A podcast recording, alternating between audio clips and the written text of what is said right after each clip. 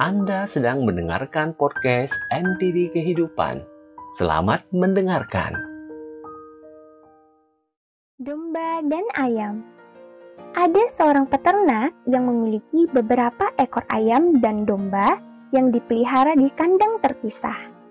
Setiap kali si peternak masuk ke kandang ayam, para domba bisa mendengar ayam-ayam itu berteriak-teriak dengan berisiknya.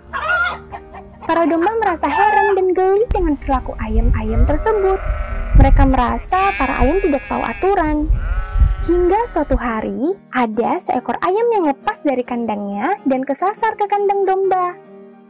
Domba pun bertanya pada si ayam, Hei, kalian, para ayam.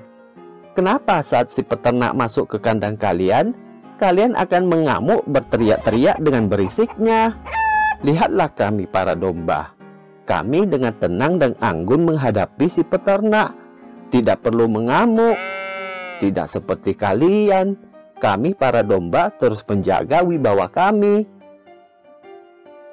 ayam pun melihat ke domba dengan sinisnya. Ia berkata, Hai kawanku domba, saat si peternak kemari, dia kan hanya mencukur bulu wolmu. Kamu tahu apa yang peternak lakukan saat datang ke kandang kami? Dia akan menguliti salah satu dari kami untuk daging kami.